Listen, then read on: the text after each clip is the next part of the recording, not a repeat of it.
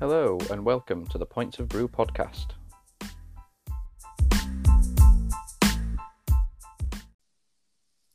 Hello and welcome to episode four of the Points of Brew podcast with me, Stephen Carter.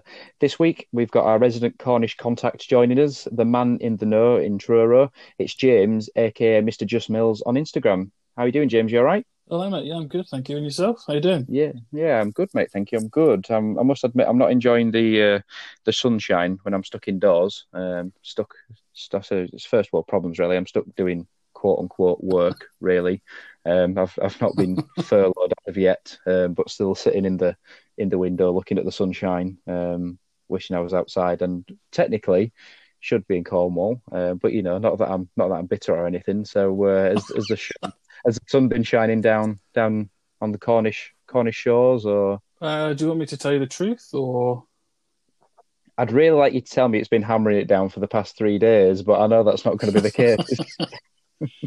um, I can't remember the last time it rained, actually, to be honest with you. Great, great. Well, I mean, it's good for you. I mean, it's great for you guys in terms of you getting a bit of sun, but you can't really enjoy it either, can you? Because you can't go to the beaches or anything unless you live right on the beach. So that's it. It's been a real strange one. Um, they seem to have laxed it just a little bit down mm. here now at the moment, as if if you are in a short distance from the beach. Devon and Cornwall Police have said it's it's okay to travel in your cars there now, but as long as it is where you do live. So beforehand, yeah. they they were doing spot checking and, and finding people in cars and stuff, but luckily where we live, if we want to, we can just walk to the beach. It takes maybe about half an hour, but Yeah. Um, we've just been walking the dog every day, just lapping up the sunshine. It's been mm. eerily quiet as well, just just walking around the small roads and, and through fields and stuff. But um, I'm just not used to being at home for such a long period of time. You know, being in my routine, going to work, coming home and repeat, and then just having two days off in a row. But it's just at the point now where I don't even know what day it is sometimes. Yeah, well, especially after the bank holiday weekend as well. It's kind yeah. of just... throwing everything, like for me, for working, I had Friday and Monday off, which I'd, I'd normally work, and it's like, well, you know, now it should be it should be Tuesday now, but it's not. It's Wednesday because I only came back to work yesterday. So, but it'd be it'll be really weird for you as well in terms of for this time of year for for people like myself who are tourists. They'll be normally flocking down to Cornwall over the bank holiday weekend, won't they? So you'll be used to it being absolutely rammed and oh, absolutely being chocker. Yeah, yeah. But this is um, this is when it starts to get busy for trade. So January through to maybe the beginning of March are really, really quiet just for everybody down here. And then it starts mm. to pick up a little bit. But yeah, Easter is always the point where it's just busy then right through till after summer. Yeah. Yeah. It's once, once the weather hits, then that's, that's it, innit? You know, you get all the, the caravanners and, and whatnot coming down. So, oh, yes. And, and yeah, clogging up the roads. Um, obviously, you're saying that they, they've been kind of spot checking and finding. Have you noticed that there are the odd sort of few people that have risked it and made it through, in terms of they've still managed to come down and make a sort of a holiday out of it, in terms of with the caravans or camping? Or has it literally just been a, a full-on lockdown and no one's got through? I've seen just, just one camper van which had a family in it, but other than that, right. per- personally, I've not seen anything. I've seen stuff on the local news and like on Facebook mm. and such that police have said they've turned away, you know, holidaymakers, but but personally, I've not seen any of it really. It's been really, really quiet. Yeah, yeah. And in terms of where you are yourself, I mean, obviously you you work at the, the Red Elephant in Truro. Whereabouts in Cornwall are you, are you based in terms of where do you live in, in Cornwall? Uh, so I'm in a small little town called St Blaise. Um, it's only about twenty-five minutes from Truro, so not too far at all. Right. Uh, just on the other side of St Austell. And, um, right, okay. Well, actually, I think the easiest thing would be to say I, I'm about five minutes from the Eden Project. Oh, right, okay. Yeah, yeah. Which again, you'll know you'll know that it gets absolutely hammered there when it's busy. Yeah, yeah, exactly. Yeah. And another place that's closed down for the foreseeable. It's well, just yeah. just bizarre. It really is. Yeah, and it'll be it'll be quite a a weird time in terms of for business as well, for that rely on tourism. You know, for all the holiday lets and cottages and businesses, you know, restaurants and pubs that thrive on tourism coming in. That's it'll it. be a really odd. It'll be really odd for them, because I know from coming to Cornwall for quite a lot of years, there's a lot of residents that, like, you know, sort of bloody tourists and clogging up roads and da da da. But the tourists are what makes Cornwall Cornwall, aren't they? You know, in terms of the money that they bring in. So it's so bizarre. Really, it is. It's, yeah. it's exactly that. I mean, I'm probably guilty of it as well. But everybody whinges and moans when it gets really busy, but it's really busy, which is then the trade for those people that are moaning yeah. about the people down here. it's, yeah, yeah. It's, it's silly. Yeah, it's, yeah. No, and I get it. You know, it must be annoying when, you know, it makes your commute a lot longer just because everyone's clogged up with caravans and taking wrong turnings and blocking up the single track roads and what have you. But yeah, like you say, it's when it's what makes businesses and companies thrive. It's, you know, it's kind of the lifeblood, isn't it, really? So that's and it. It's, It's it's really weird for, for us not to, to be down there, because this is the time of year that we, we'd come down. Uh, I think last year was the first time we came out of Easter for a long time. Um, we came more May, June sort of time last year, but normally we'd be we'd be down for Easter. Well, I was going to say, say um, was it? I was going to ask, was it Easter when you were down and you came into the shop? But was that May last year? Was it? Yeah, yeah, that was a yeah. bit later. Yeah, yeah. So that's that's when we first met for a sort of a, a brief time, and that's the only time that we've we've met. But obviously we were arranging to to meet up again when we came down, and obviously come to the the, the evening do for the for the wedding as well. So yeah. which we'll have to we'll have to reconvene, um, assuming that the lockdown's over by October, which well, I'm I hope hoping so. so. Yeah, I'm hoping so, because you'll you'll miss missed all the weather and everything. So it's it's yeah, for us it's just it's for me, I don't really go abroad. And I say I don't really go abroad. We don't go abroad. So right, right, right. when when we come down to Cornwall, if the weather's nice, and just coming down there, that's that's my holiday. And I've always said that if I went abroad and didn't go to Cornwall, I feel like I'd miss out. So I'm kind that. of, you know, I'm kind of missing now, because it's like I don't want to go to October, until October again without coming down. So depending on when the lockdown kind of releases, um, if it's possible to come down in sort of summer for, you know, maybe a week or a short break, I think we might mm. try and do it until October, because I think, as I said to you before, the wedding's now been rearranged till the twenty-ninth of October. So it's it's a long old wait, and the weather may well have disappeared come come that time, which I'm hoping we might get a few days of late sunshine and a very late sort of Indian summer that they always promise in September that kind of gets delayed into October. Um I mean, we could yeah, we could it's... try and make it stretch to October. I mean, September I could say yes, but October I just yeah. don't know. it's, it's a push. Yeah, it's a bit of a push in it. So, but we'll see. It'll it'll be what it'll be. And obviously, it's it's just weird, isn't it? That sort of time, October, November, because that's kind of a when the season's just ending as well, isn't it? Yeah. So it's kind of a lot of places are, are winding down. So it'll be interesting to see what's what's open then, because it just changes your holiday completely from. from being going and doing things that you know are guaranteed going to be open to then, well, there might be, there might not be. So yeah, that's it. But we'll see. It, it'll be what it'll be, and I'm sure we'll uh, we'll enjoy it no matter what. So, but it's it's interesting to to hear that they've relaxed about the beaches though, because obviously that's one of the things that has obviously made me and Anna want to live down there, is that no matter where you are, you never seem to be half an hour or forty minutes away from a beach. You know, in terms of that be that walking, you know, or driving or whatever. And that to me is just, for living up in sort of Yorkshire, the closest beach is Scarborough. You know, it's it's it's it's not it's not comparable. Do you know what I mean? It's nowhere near. And just having those beaches on your doorstep, that's that's what makes living down there sort of, you know, that's that's the that's the that's a dream, isn't it? You know, in terms of just being able to go for a, a walk on the beach on, on an evening, or, you know, on your day off, and it's and wonderful. Have a, have a it really is. Yeah, so it's it's good that they've kind of relaxed that a little bit to, to allow that, because I know there's been reports of other beaches across the U K where people have still, you know, travelled to the seaside on, you know, bank holiday weekends and still gone in groups and what have you. And it's just, you know, yes, everyone's missing it. Yeah. You know, it's not just it's not just you. So it's, you know, to they're allowing it for sort of people in your household. That's good at least. But I just think you know, um, just... the.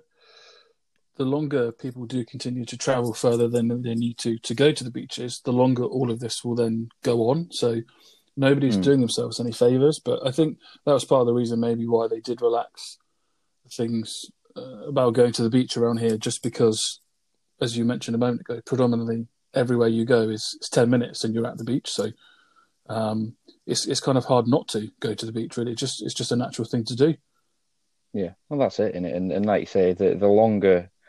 or the more sort of willing people are to adhere to the rules, you know, the, the shorter this will go on for, yeah. you know, because the, the more people disobey that and just do things what they want, and it's just going to go on for longer, and it's just going to ultimately harm themselves, you know, because they might end up, you know, catching it, or someone they know might catch it from spreading it. And it's just, it's like yesterday, Anna went, went shopping while I were at work, and then she said there were a woman in the queue that said, I don't know why we're doing this bloody lockdown. And it's like, really? It's like, you, you don't? I've said this, yeah, it's like, it, it, do you find this normal? You just think this is okay? But it's like, I, I said from the start, it's almost like we're fighting coronavirus, but also fighting a lot of people's stupidity yeah. as well. It's and it's like, you don't want to, you don't want to say, but it's like, how can you be that stupid? You know, in terms of, you know, yes, it's not as severe as other sort of flus that have been and blah, blah, blah. But it's like, well, no, but it's not yet. But we've not had the worst of it yet. Do you know what I mean? That's the problem. So it's like, that's it, yeah. we are still, we are still, you know, fighting it and waiting for it to, to hit us as hard as it is. But yeah, that's, hopefully people will obey that. And, and I think there was a, there was a big thing that I saw from, from you guys in particular, obviously, because down in Cornwall, your sort of your healthcare infrastructure is not as, you know, tragic. Is, well, yeah, I mean, I mean, I can only really name Truro Hospital. That's sort of a big hospital. Outside of that, I don't know if there actually is one or not. No, but that's it. I certainly, yeah, is that it? Yeah, yeah. Right, there you go then. so, so yeah, so in terms of stopping people flood down there, you quite easily get sort of swamped and, you know, snowed under with people if it were to spread down there. If you had all the tourists as well, so I do get where they where they came from with a lockdown, because it is selfish to expect, you know, the N H S have to do that, but then for residents and local people not to get the priority when they live down there as well, it's it's not fair. So no, not so. I do get it. Yeah, no, I, I do get that. But uh, but hopefully it'll be we'll be out of this lockdown soon, and yes. you know, the doors will reopen. So tomorrow, um, yeah, tomorrow, yeah, just yeah, it's all done. Yeah, it's all finished. So we'll open tomorrow. Yeah, I tell you, if it did, we'd be bloody driving back. Actually, it was tomorrow that was supposed to be the date for the wedding. So oh, I bet think, you would. I, yeah, so I think I'd be like, right, we're off. I don't care how long it takes us to get there. We're off, and just just do it there, and then just to because it's it's set to be another nice day tomorrow, I think, as well, isn't it? So it's the one thing that we we couldn't plan for is the weather, yeah. and everything else was sorted, and it seems to be that it was going to be a nice day as well. But such is life. Well, if it such is life, if it but... helps, tomorrow is actually forecasted to be the first day of rain that we've had for a couple of weeks. So, oh really? Yeah. Oh well, fingers crossed. Yeah, no, not to not to sort of wish it ill against you or anybody that, that lives down there, but hopefully that'll that'll be thanks. Uh, yeah, a bad day. So, but we'll uh, we'll see, we'll see.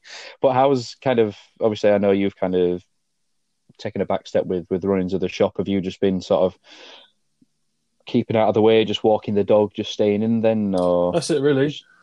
Just trying to keep yeah. um, keep going out as minimal as possible. Um, mm. Doing a bit of online work for the shop, but just, mm. just dealing with, with people sending messages on, on Instagram and Facebook and stuff, so nothing really that I would properly actually consider as work. But um, yeah, yeah. yeah, just just really been doing a lot of gaming, an awful lot of drinking. Um, if there's one thing that's come out of this, it's that I think I can drink a lot more than I realised. Yeah, yeah, and spend a lot more money than you actually oh, yeah. should or realise as yeah. well. So. I don't want to look at my bank yeah. account. No, no, that's the thing, innit? And I think, which I said last week when I was speaking to Dave, is that with not spending money on fuel and food whilst I'm going to work, that money is just obviously money that I'm saving, and then it's then oh well now I've got that bit of extra money, I could I could spend a bit more on beer. But then like you say, with you forgetting what days of the week it is, you find yourself, you know, I did another podcast last night and I had two beers, I'm having a beer tonight, and I'm normally a, now I won't drink through the week, and it's like, well, tomorrow would have been wedding, so I'm going to have a beer for tomorrow night because it would have been the wedding. Then Friday is my kind of, oh, well, it's Friday, so it's weekend, so I'll drink. So pretty much this week I've had, I've had a drink every day this week. So it's just, and I'm trying to get out for my one walk a day to obviously try and counteract it and balance it out. But I, I don't think a, a walk burns off enough calories to justify having having a beer or two beers a day. So no, this is but, it. I've got a um, a Strava app, so whenever we go and walk the dog, I always like to just, just to clock it, just just always interested to see how far we've been. But it's mm. ever so funny because whenever I finish the route, it tells you how many calories you've burnt.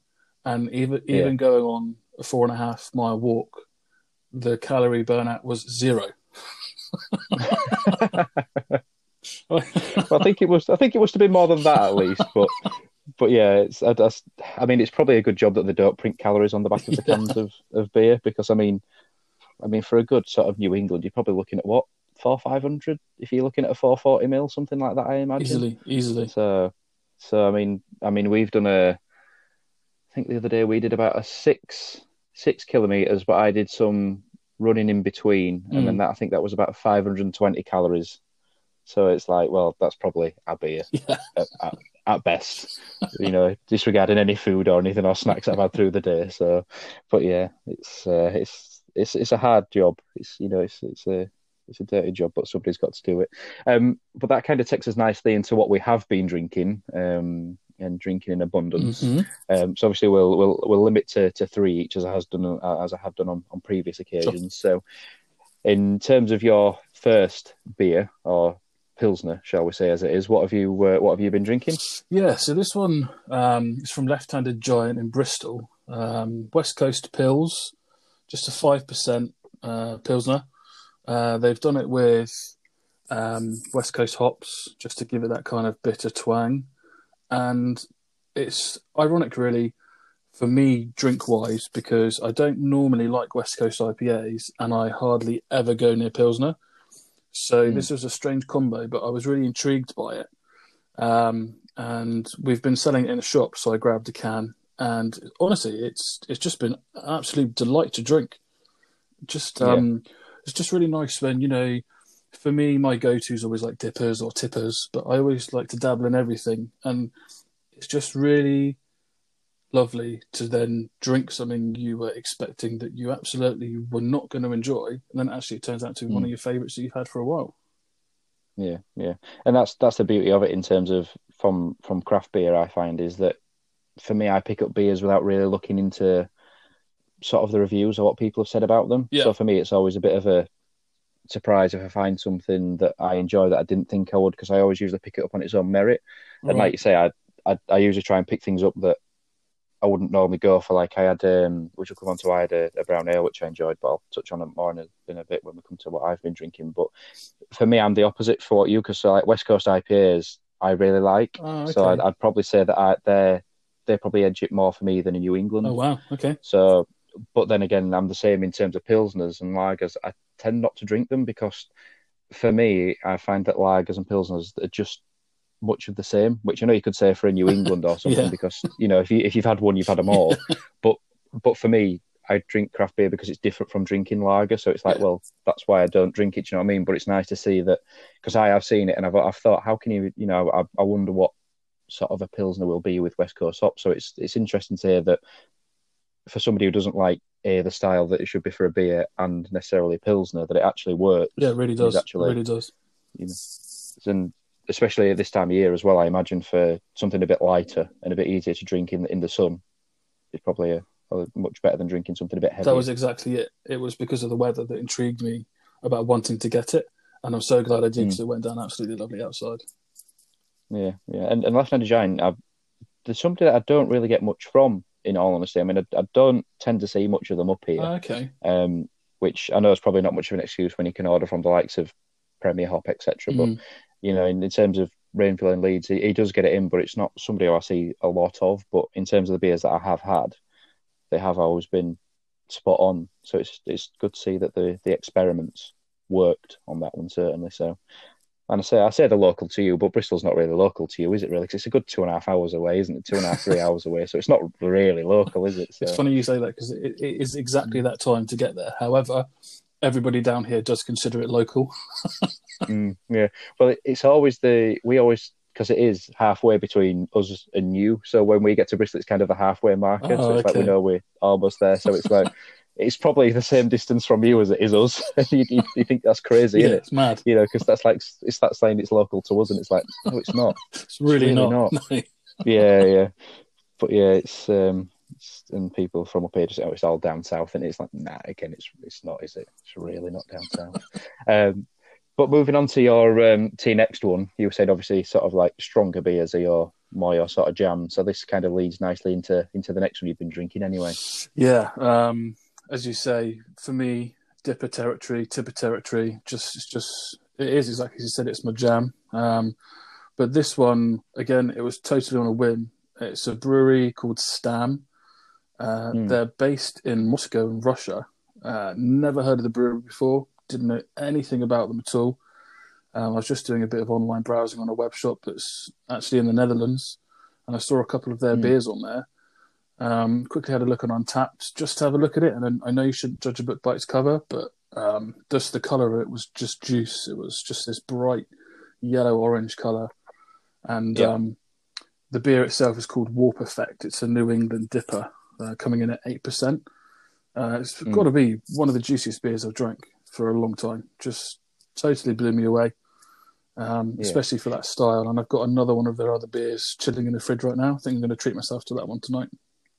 Yeah, and is this the? Did you just post this on your Instagram yesterday? Yeah, all right. That's right. That. Yeah, yeah, yeah. I'm gonna say yeah, because I remember seeing that. Because I remember seeing the can and the beer and thinking, gee, you know, like you say, it is just juice. You know, there's, it is just bright yellowy orange. Yeah. And looked at the can, and I mean, for me, as somebody who was attracted to can art, that would have had me. Do you know what I mean? That had been my in. But it's interesting because you don't really see, apart from like stouts and things like that, you don't see sort of big juicy New England I P As coming out of sort of Russia or that sort of area. So it's interesting that that, that, that is as good as what, what you're saying it is as well, certainly. It's funny that you say that because that's one of the first things I thought was, it probably sounds really bad, but I just don't think of that style of craft beer coming out of Russia.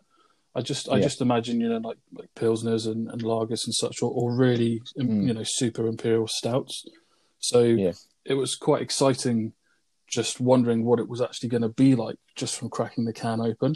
Uh, and the, the mm. cans themselves as well, they're pint sizes. So drinking eight percent in a pint can oh, is wow. pretty something. yeah, it's a, it's a it's a decent drink, yeah. is drinking that that strength as well. And in, and in terms of obviously like the cost of it, sort of like converting it from, obviously you said it's, did you say it was a Danish web shop in Denmark, did you say? That's right, yeah, yeah. Yeah, yeah, it says it was converting it from there to pounds, and what did that work out at for that? Uh, about eight pounds. Right, okay.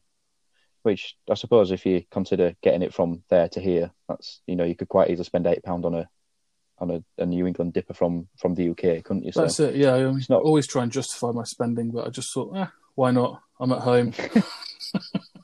This is it, isn't it? You can you can treat yourself. Why not? So, but yeah, but I suppose when you t- sort of like tax shipping, you know, international shipping, that sort of thing, eight pound, you know, is is not.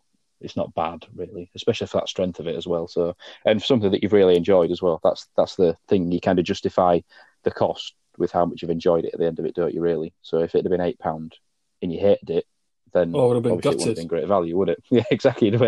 And how long did it roughly take to to arrive? Then did it come quite efficiently? Or uh, so I ordered on the Friday, and the beers came on the Tuesday. Oh wow! Yeah, it was really quick. Yeah. So considering everything that's going on in the world as well, that's incredible. Exactly. I mean, I was expecting, even if it was a week for delivery, it would have been absolutely fine. I mean, and the deliv- mm. delivery cost was no more expensive than getting beers delivered within uh, England, so it was fine. Mm. Um, but yeah, no, great mm. service. They kept in touch, letting me know where it was each time it changed. Um, yeah, I just wish I could remember what the shop was called. yeah, that, that's a shame. Yeah, yeah. You'll say if, if you knew where it was, I was gonna. I'd say I probably have a look myself, but then never mind. You know, but if you if you find it, let me know. I'll, I'll be able to find so, it. I just I just can't remember its name now. yeah, yeah, cool. And your last one is of a similar nature, by the looks of things. Is that right? It is. Yeah. So actually, this one I bought on the same website. Uh, so Drekker mm. Brewing. They're based in America. Um, yeah. The particular beer itself was called Doomsday Device. Uh, eight point three percent dipper. And they use the mosaic hop only. Um, mm. So I'm always really interested in single hop beers just to see what a brewery can produce with one hop. Mm. Um, mosaic, I find, for people can be hit or miss. Uh, some people mm. think it smells really bad. I won't say what they reference the smell to, um, but it's not particularly pleasant. But I've never, never felt that the smell or the taste of it is bad. It's, it's probably one of my favourite hops. Um, yeah. And again, the colour of it, always with mosaic, the pour of it is just a bright orange, bright yellow. Um, mm. I think probably of the three beers I've mentioned, that will be my top, my number one beer that I've had lately. Yeah. And like you said there, for me, mosaic is one of my favourite hops, you know, because the smell of it for me is incredible. You know, if you've yeah. ever had a bag of Citra hops or smell it fresh, you know, from pellets or anything, God, the smell of that is incredible. Yep, you know, it's yep. just I could I could literally have that as like an air freshener or my fragrance for my house or something. Just it's just incredible, and the taste you get from mosaic as well like you say, the kind of the, the taste, the flavour and the, the finish in terms of the colour and the texture is just phenomenal. So to actually get a a dipper of that strength with a single hop as well, that's, I don't think I've really seen anything really of that sort of category that's a single hop of Mosaic in particular. You know, you'd get your you'd get your Citra single hop yeah. ones that we've seen, but for Mosaic certainly I don't think I've seen anyone hop um, a dip with Mosaic on its own. No, it's funny you say that because I'm just trying to think of anything now, but for me I can only think of, of Citra as a single hop mm. process in the cans. Obviously you've got Fruit Cast at Exhibition by Verdant, uh, which yeah. again is an absolute stunning beer, but I can't think of any other hops which are single hop series at the moment. Mm. No, so it is, and funny because I've never heard of Drekker, but for me, I, I knew it probably wasn't Cornish, but to me, that could quite easily be a Cornish beer. It could, it really, it really could, and yeah. I've I've been saying it out loud just to make sure I don't say Drekly because I really don't like that yeah. word. yeah. But it's not, not too dissimilar. So. No, very similar indeed. Yeah. yeah, yeah, but it's interesting that they've got that beer from America and then they've got it on the continent. That's quite interesting that they've got that over there because I mean, yeah. for me, I. I mean, I don't go out seeking it, so I can't really complain about it. But for me, I don't tend to see a lot of American beers in the U K. Mm. Um, yeah, I know there are just, shops that... Just like trading and such. To, yeah, yeah. yeah. And that, that's the thing. You know, I see people on Instagram doing trades from America and things like that, and there are the occasional shops that, that do get hold of it. But I don't see a lot of people sort of get it in and stock it in in a sort of decent quantity, which I'm guessing is A, the cost and obviously the, the time scales involved to actually get their hands on it. But that's it. I'm surprised that they've got it over there, but we don't tend to see it over here as much. So, but I'm guessing that'll kind of slow down a little bit in terms of what we see from other countries and certainly from America for a short while, because I imagine we'll see sort of dribs and drabs of it, but not as much as we as we once did sort of six months ago or so with uh, with the lockdown, which is a which is a shame really, and certainly from my perspective with Hop City that should have been uh, last yeah, week. Of course. You know, that that for me is kind of my gateway for a lot of U S juice yeah, or yeah. sort of American breweries, because I, I, like I said, I don't go seeking out the American stuff just from a cost point of view more than anything. Yeah. Of, you know, and, and trades, that sort of thing. It's just a lot of effort for me. So going to festivals and, and trying them there, that's that's kind of my gateway. So to, to not get my hands on them in In, in Hop City that I was hoping to do last weekend is a bit, bit disappointing, but hopefully um, the festivals later in the year are still going ahead. Um, oh, you know okay. because of you know because obviously there's Dark and Wild that Northern Monk do. Oh yeah, um, of course, yeah. Which that's sort of October, November time. Which for me, I'd go more for the sours than the stouts. But then there's um, there's Leeds International Beer Festival, which is in September. Okay. Um, which I'm hoping that that goes ahead as well. So hopefully. Fingers crossed, we'll see some uh, see some American juice um, over there. So I feel like my beers are a lot more uh, boring than yours now. Yours are very, especially those last two, a lot a lot more exotic than like exotic than mine. So, um, what are your I'll three start beers? With, yeah. Um, so I'll start with mine, uh, which I had or two I had last night, and one that I'm drinking now. Um, so the first one I had last night uh, was O G Hazy. Um, by oh, Brewdog. Yeah. Okay. Um, so one of the new ones that we've seen come into Morrison's, which I didn't realise until I tried it, which I probably should have guessed, but is a, a reskin of Hazy Jane. That's right, yeah, yeah. Um, but rather than being in the bottles um, and the small cans, it's now in the, the four forty milliliter cans. Ah, tall boys. Um, yeah, yeah, so it's in the tall boys now. So it's it's still the same strength as far as my seven point two percent um, and three pounds a can. And for me, that's a, an absolute bargain of a beer for for that cost, you know, oh, for the strength of it. It's at seven point two and the actual quality of the beer as well, because, you know, it's, you know, there's, you know, I get the hate of Brewdog and, and I get it, but for me, for if it's a nice beer, I'll I'll still buy it, you know, and, and certainly from I agree. from your, you know, from your perspective, you kind of see it, it's as in sort of a, in more retrospect really, you know, being directly involved in sort of the running and day-to-day of a, of an independent bottle shop. But for me, you know, for as much as I'll buy it from the supermarket, I'll easily go spend the same and more at a shop as well. And certainly for when we come down, whenever it might be, you know, you guys are my port of call for if I need some, you know, some beers to buy from a bottle shop. Yeah, you'll yeah. be the port of call, as well as, you know, some other fridge fillers, which is what I'd consider this as. And, you know, and I think everyone is, you know, the majority of people are the same in terms of they've got fridge fillers, but I'm guessing everyone's got a different sort of definition of as to what a, a fridge filler might be. But for me, that's, you know, that that's a great one because it's, you know, it's, um, a hazy New England I P A. Um, you know, you get that sort of colour um, and haze through it. You know, you can't see a thing through it, but it's it's a lot lighter. Um, it's not as juicy. It's not as thick as, you know, as like a, oh, okay, a Verdant okay. or a Daya, that sort of thing. So yeah. it's a bit easier to drink, you know, so it's it's not as heavy. So you get the flavour but not the body, which again, whether that makes it a true New England I P A, then, you know, you can debatable. have that debate. But yeah, it's debatable. But when you get in the the taste and, you know, the, the appearance, when I say the texture, and for me, it's I, I couldn't sit and drink a lot of, you know, sort of juicy beers in a night. You know, I'd, I'd need something to break it up because they just get too heavy after a while. And, and for me, you know, you kind of stop losing the individual flavour profiles for each one. They kind yeah, of all yeah.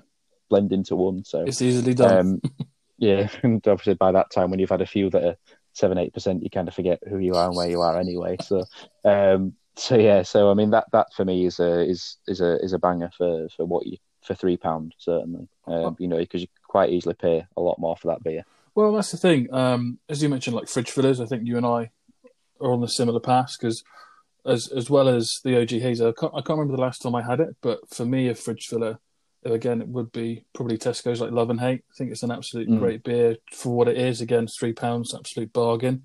It just, yeah, I appreciate you can get other beers from, you know, big boy breweries for around the same price, but these beers are more easily accessible. And I don't think there's anything yeah. wrong with getting a beer from a supermarket, really. That's what they're there for at the end of the day. So, well, well, yeah, that's it. And and obviously, you you, you know, being in the you know the part of the country that you're in, you know, certain places in the U K will struggle to get decent beer, you know, because they're not going to have the benefit of having a bottle shop, you know, within a, a reasonable distance. Yeah.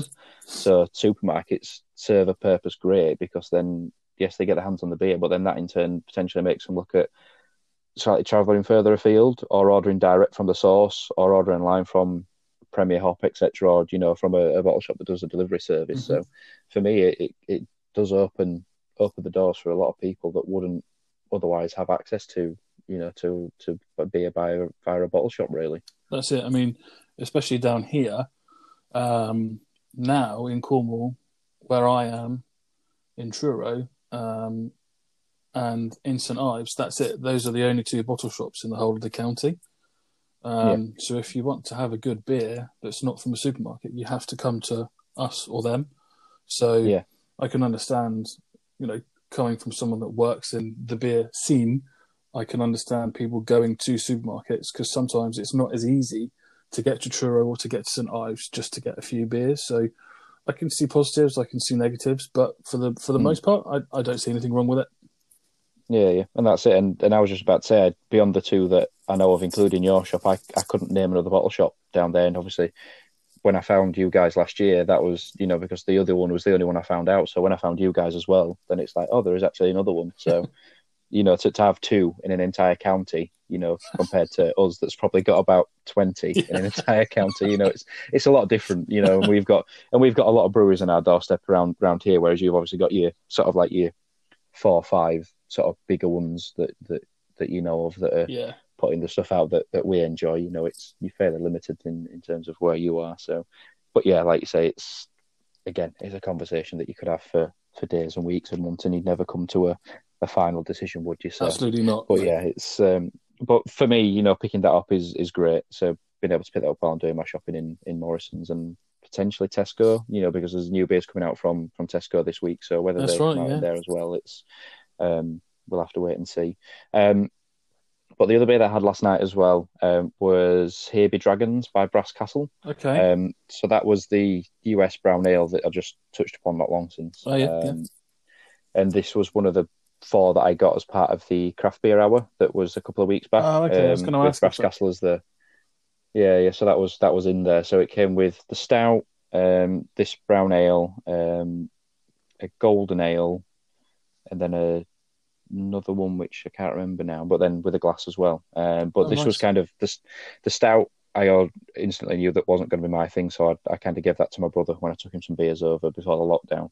Um, and then this was the other one that I was kind of a bit, mm, it's a brown ale, am I going to enjoy it? um, but I actually surprisingly enjoyed it a lot more than I would, that I thought that I would anyway. Um, it was a lot more traditional as you'd expect from in a brown ale. Mm. Um, but for me, sort of a brown ale or a real ale, I get that sort of thing of going to, it's going to be flat and warm and yep. not have much taste, you know what I mean? But lovely. It, and it was more, yeah, yeah, that's, you know, just what you want in, in the sort of the climate that we're in, you know, in the, in the middle of, you know, a red hot Easter. Um, but surprisingly, it was obviously more traditional in terms of its appearance. It was, you know, sort of more, obviously, brown, clues in the title. But the malt bill was there, but then it had a nice hoppiness at the end of it, which rounded it off, which I thought gave it a little bit of a, oh, right. a different twang to it. Because obviously with these, generally speaking, styles of beer, traditionally you don't get a lot of hop flavour from no. it, you know, as in terms of obviously from what we're used to, you don't get anywhere near as much. It's kind of just to round off the, the edge of it a little bit, but you kind of got a bit of hoppiness towards the end, which was, was quite nice actually. So I enjoyed mm. it a lot more than I thought I would. Um, you know, I'd, I'd be interested to see with it being a brown ale, if you actually had it on cask, what that did to it mm. in terms of what difference it made in terms of being, than being in a can and a bit more carbonated than potentially being on, on, on cask. But certainly I'd be interested to see what it was, and not as horrendous as I thought it would be, which is not any disrespect to it. That's actually a, a positive, but I know that doesn't sound like a, a great a great way to describe it. It was nicer than I thought it would do, but uh, yeah, but honestly, it was actually genuinely quite nice. So I actually enjoyed that one. Um, And the last bit that I'm drinking tonight, um, which is the last beer that we'll mention, is the one that I mentioned on the second episode of the podcast.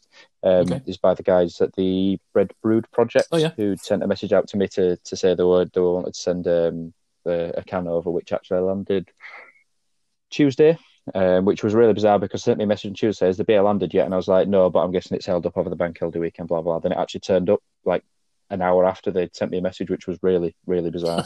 Um, Weird. But yeah, it was like they'd almost predicted it, or like watching the like the postman on his way. So, um, but yeah, but that turned up this week. Um, the Baker's Pale Ale, um, which as I mentioned before, it's it's brewed with um, surplus bread that would otherwise go to landfill and, and wastage um, from supermarkets and shops. Um, so that kind of is built in with the sort of the, the malt profile of the beer. Um, I've actually sent like a, a nice little sort of card, which I'll post with a picture of the beer on Instagram when I when I post the picture. Um, just to kind of explain it a bit more. And there's actually, when you work it out, there's actually a slice of bread per can, um, which is the equivalent of um, in the three hundred thirty milliliter can that they've sent up, which is quite good, really, which oh, wow. I said last time is what, what they're trying to do and what they are doing is, is great in terms of, you know, supporting communities and families that are a lot less privileged than what, you know, we certainly are in terms of spending a lot of a lot of money, what you'd say unnecessarily on beer, you know, when, when sort of there's, you know, when they're kind of tra- trying to tackle sort of like, you know, child food poverty in, in schools and that. So, but this again, it's um, inevitably with with kind of the, the brewing methods and style with the surplus bread, it's more traditional in terms of right, its okay. taste and its appearance. You know, it's mm. when I when I poured it, it's it's sort of a more ambery colour, but absolutely crystal clear. Um, you know, I've taken a picture of it in front of the window, so the light's coming through it, and it is absolutely crystal clear. Oh, well, okay. Um, So it's it's fantastic, whatever they're doing to brew it. But yeah, it's a bit more traditional, more malty, bit bit dry, a bit bitter. Okay. Um. So it's not sort of your standard I P A as such, but certainly nicer than your sort of average traditional pale ale that you'd get in a sort of a brown bottle that's mm. not got a lot of flavour to it. So you know, My without favourites. sort of. Yeah, yeah, without naming and shaming, but but yeah, but that certainly, you know, that certainly again is, is a beer that I'd happily pick up, or if I saw it, um, you know, on, on keg somewhere, I'd certainly have it again. So, you know, supporting what, what those guys are doing is, is great, and sort of hats off to them again, um, and thanks for sending that over to to me. I appreciate it. So um, so yeah, I'll post that in, in due course, and um, hopefully spread the, the word and, and keep them afloat whilst. Um, whilst the world keeps falling apart around us. So uh, so that's uh, that's what I've been drinking. Um, but we'll we'll leave that section there for now, um, and we'll move on to the next section, which we haven't got any news this week uh, as such, no. because I'm kind of I'm putting a I'm putting an end to the supermarket news talk because I've done two weeks of that now, so that that's it. But um, we're going to talk um, a bit more about Cornwall, the breweries down there, in terms of sort of the, the brewers that are coming up, and we'll uh, we'll come back after the after a short break, and we'll uh, we'll go from there. Okay.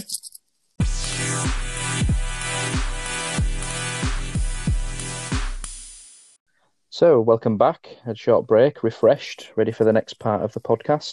Um, yes. So like I said, uh, we don't necessarily have any news to discuss this week. So being that A, James is from Cornwall, and B, that I love Cornwall and all things Cornish, I thought it'd be good to kind of discuss sort of the breweries that are down in that area, um, for people who maybe don't necessarily know much about Cornwall, um, the other breweries that are down there, uh, because most people will know that we've obviously got the likes of Verdant, who are probably the, the biggest the biggest name in, in sort of our sort of scene and world, um, beyond your sort of like your St Austell, Sharps, yeah. sort of thing. So, um, but obviously there's a lot more going on down there in terms of the brewing world. Um, oh yeah, definitely. Verdant, and there's a sort of a lot of hidden gems and smaller smaller people out there. So I mean, for me, the more pertinent one is Johnny uh, Pipeline, um, yes.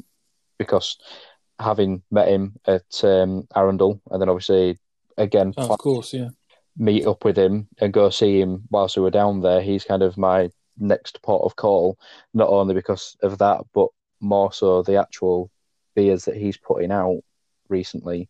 Um, you know, and there's there's two of his beers that are in my uh, my last part of my giveaway, the the Synapse Supernova. Oh, what what what, what he's you know, what he's putting out there is on par easily with any of the, the big boys out there. So Excellent. you know, you know, and I was saying that you obviously you know him quite well from obviously having his, his beers in the shop, and you've been over to see his setup, and yeah. what he's what he's putting out with what he's got is incredible, isn't it? You know, in terms of compared to what other other sort of breweries have got out there.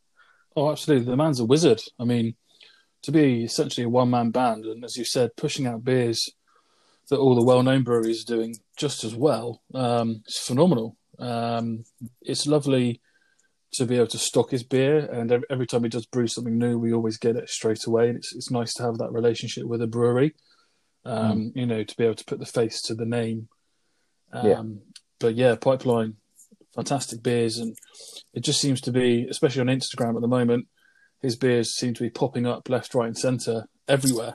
Um, yeah, and everybody's really lapping it up, um, yeah, yeah. which is which is great. Yeah, well, that's it. And I know he's got into Premier Hop recently, which for yeah. him must be a, a massive achievement, really, in terms of getting his beers out to, because they're based in Leeds. So even then, just because again, we don't really see it up here, from you know, for obvious reasons due to sort of the distance, sure. really. But, you know, to get his beers nationwide and further afield for him is just a massive win. And I know, I think Will kind of does a, you know, like you do as well, a job in trying to push it out and get the name yeah. out there, you know, with, with him, you know, going to Arundel with Will as well, you know. So mm-hmm. it's great, you know, especially like you say, when he's a, a one-man band and he does everything, you know, he, he does sort of manages his own, you know, Instagram account and the brewing, the brewing, sorry. So he, you're actually speaking to him and not anybody else, That's you know. It. So, so him to, to for him to do all that and manage that is is sort of a testament to, to what is what he's achieving, really. Yep. Um, and you know, and like I say, we were we were due to head over there. Um, whilst we were down there, 'cause is he is he St Agnes? Is that right? That's correct. Yeah. Yeah, yeah, yeah. And is it, is it just in his, his garage, in effect, then that his his setup is then, or? Uh, yes. Yeah. Yeah, and again, you know, considering that his his brewery is his garage, you know, compared to Verdant et al, you know, that have got big, you know, brew houses and massive equipment, you know, it's it's incredible what he's, you know, putting out. And, you know, as a result, there's not a lot of it, you know, and it's not a surprise that it does sell as quick as it does, because, you know, there's there's not as much of it. But I think that's kind of this, uh, a bonus to it, you know, because it is, you know, a limited run, but people, you know, always been in high demand, you know, because if you put all that out there, it might not be in as much demand, people getting their hands on it, but it keeps people interested, that if they've missed one, then they're going to instantly want to see what he's got next, you know, in terms of what mm-hmm. he's brewing next. So it's it's good that he's, you know, he's got out there. And like you said, I think I've seen quite a few this week of the Half-Life one with the, uh, oh, yeah, with, yeah. you know, the, the Chernobyl label on there, which I... Yeah. missed out on, um, but you know, it's you oh, know with what's you? going on over there as well. Yeah, I didn't get that one. Like I said, I got the Synapse Supernova, and then ones that I think I can't remember the other one that I got. Can't remember what it is now. But yeah, but um, but yeah, but those uh, were were fantastic. You know, the, the Synapse Supernova, to have that in um, in in my giveaway is fantastic. So again, to kind of Definitely. spread the word for what is for what he's doing out there. Um, so kind of the other one for me that I. another brewer that I kind of look towards, or two really, I suppose, mm-hmm. um, Black Flag, and one that I haven't put on the list on there is Firebrand, um, okay, which yeah. I know Firebrand have just gone through their rebranding, haven't they? They've kind of just right. completely refreshed and overhauled their um, their appearance. Um, but I think Black Flag, um, they've just opened their, or not just, but in sort of the last twelve, sixteen months, opened their new tap room in Perranporth, haven't they? Because last time we were yes. down, it didn't, it wasn't open, um, so we just missed out on that. But I think, haven't they switched from cans to bottles as well, or the other way around? That's right, yeah. That's it, yeah. So at their tap room, um, they've got their own bottling machine, but not their own canning machine. Right, um, okay. And it just seemed that they were having oxidisation problems with the cans, so people, you know, mm. drinking on tap in the brewery, you know, mm. thinking this is absolutely divine, and then taking yeah. away the can that's oxidised is not really a good look for the brewery, so no. they just wanted to do literally anything they could do to prevent that from happening, and they actually found at the mm. end of the day it was just going back to bottles, which is how they originally mm. were, which is, it's the opposite of what all the other breweries seem to be doing, but I think yeah. you have to do what's right for your beer and your product. So if it's in a bottle, it's in a bottle. At the end of the day, everybody pours it into a glass anyway. So, well, this is it, isn't it? You yeah. know, and then, like you say, that's that's that's where everyone started. You know, in terms of, if you look, say, what four, five years ago, bottles probably were the thing, and then some. Oh, yeah. You know, all of a sudden it just switched to cans, which I'm guessing from, you know, a logistics piece in terms of, because obviously there's external companies that can can, so you don't have to have your own canning machine and that sort of thing. Mm. You don't. It's not as cost heavy from, you know, having to have the equipment and that sort of thing. So I do understand it, and obviously, you know, cans are easier to store for people in fridges and stack in shops yeah. and things like that. So I, I do get the sort of the, the draw to cans, and obviously they're probably a bit more easier for recycling and that sort of thing, so a bit kinder in terms of the back end as well. Yeah, but absolutely. Like you say, at the end of the day, they've got to they've got to protect their their products at the end of the day, and whether that's in a can or a bottle, you know, that that's what they're going to do. And I remember my my very very first pipeline beer, actually thinking about that, the first that probably wasn't a bottle, was it? Of, yeah, Apres Surf, which I, I got from your shop actually, oh, yeah? was in a bottle, you know, and then if you look how it's changed, you know, so it's, you know, you can get good beers like that in bottles, you know, it's not, and I mean, Black Flag aren't necessarily this kind of the hazy juice bombs out there, are they? You know, they're, you know, they're not as heavily hopped, you know, they're quite Ooh. flavorful in terms of, I wouldn't say necessarily, unless they've changed recently. Some of them are now. Right, okay. Oh, yeah. Right, because I mean, I know Black Flag, uh, Fang's one of them, sorry, that I usually tend to lean towards. Oh, yeah, the West Coast Pale. That's, that's, that's more a West Coast yeah. sort of style, but obviously not having been down, I, I didn't, you know, I haven't seen a lot of their stuff, because, again, you don't really get Black Flag outside of Cornwall, so, it, you know, their their tap room is somewhere that I've meant to, you know, meant to call into, um, or will be calling into when we come down as well, and, and Firebrand, again, we don't see much of them. Um, but I, they're kind of doing a lot of on their online stuff now, um, in terms of, I think they've done like a mixed box of twelve beers for like twenty-four pounds or something. That's right, I mean the price, um, just, just can't beat it. Yeah, and that's, if you work it out, it's like two pounds something for a can, yeah. or per can, you know, so it's, you know, it's incredible value. So I have kind of looked at that in terms of my next purchase of beer, I think will be one of those, um, because, you know, for that mixed case, again, you're getting, you know, the twelve cans, you're probably getting, I think, at least, what, eight or nine different types of beers in there as well. They're really nice beers too, they really are. Mm. Yeah, so I, I know they're, um, you know, I've had a, in the past, you know, their West Coast things and the sort of the previous generation of the branding, you know, I've had a lot of theirs oh, yeah. from, from whilst I've been down there. So it's, they're usually a good, um, a good shout as well. Um, and then really the only other one that I've had on the list, um, from my own knowledge really, is Padstow Brewing Company, yep. um, which... Padstow for us is kind of the end of usually our holiday, because obviously Padstow been a bit further north. Yeah.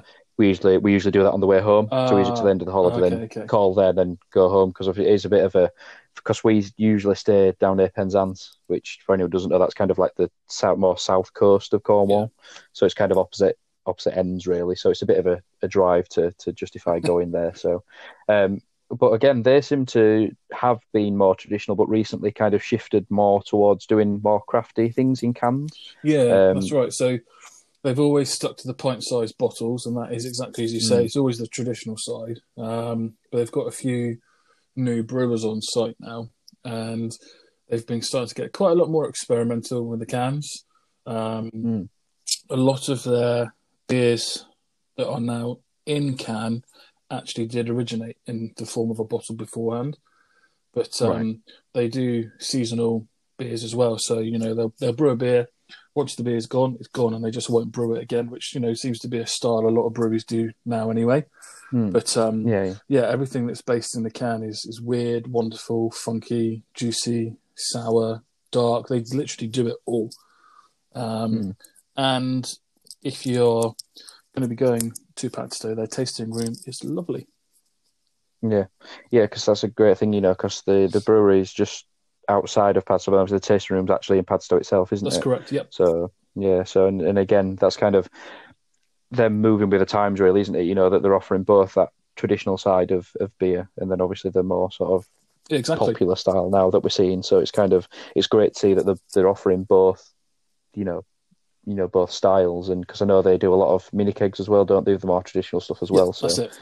Um, So it's good that the the kind of mixing between the two. Because I'm just looking on my label board behind me now that I've got a Padstow one there, a New Zealand versus U S I P A from when I was down. One that they've done with um, artwork from Falmouth University. So again, the, I know they're kind of active in and amongst sort of the the Cornish scene, aren't they, as well? So yeah. It's nice to kind of see them playing into the heritage as, as much as anything from from around. So yeah.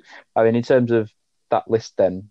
James, kind of, is that kind of the biggest ones out there? Are there any other ones that are kind of up and coming, or is that kind of cover the majority of breweries that are in and around the the uh, the county? Uh, certainly, the more notable ones, the ones we've mentioned. Mm. Um, I know you touched on St Austell earlier. Mm. Um, they probably are, well, they are the biggest brewery in Cornwall. Um, yeah. But they, I understand, predominantly they do the traditional beer, but they also mm. have a big section of the brewery itself, which is based on small batch brews. So right, okay. They'll do small runs in three thirty bottles of mm. di- you know different styles of beer. Um, yeah. And again, once they're gone, they're gone, and then they move on to the next one. Um, mm. But one beer that they do do, which I was drinking just on the first section that we were recording, was called Black Square, which is a, a right. collaboration with a Russian brewery, and it's an imperial ten point five percent stout. Um, wow. Oh, it's incredible. They they do it every year. Um, it used to be twelve percent, but they've toned it down a little bit. Um, right, okay. But, uh, yeah, so they, they just do all these small batch brews, which don't go anywhere in the mainstream, so you might find them in a few of the St Austell Ales pubs around Cornwall, but mm. fundamentally they just go to independent bottle shops, so it's nice to just have a bit of exclusivity um, and have beers that you you you know you wouldn't see in the supermarket or further afield.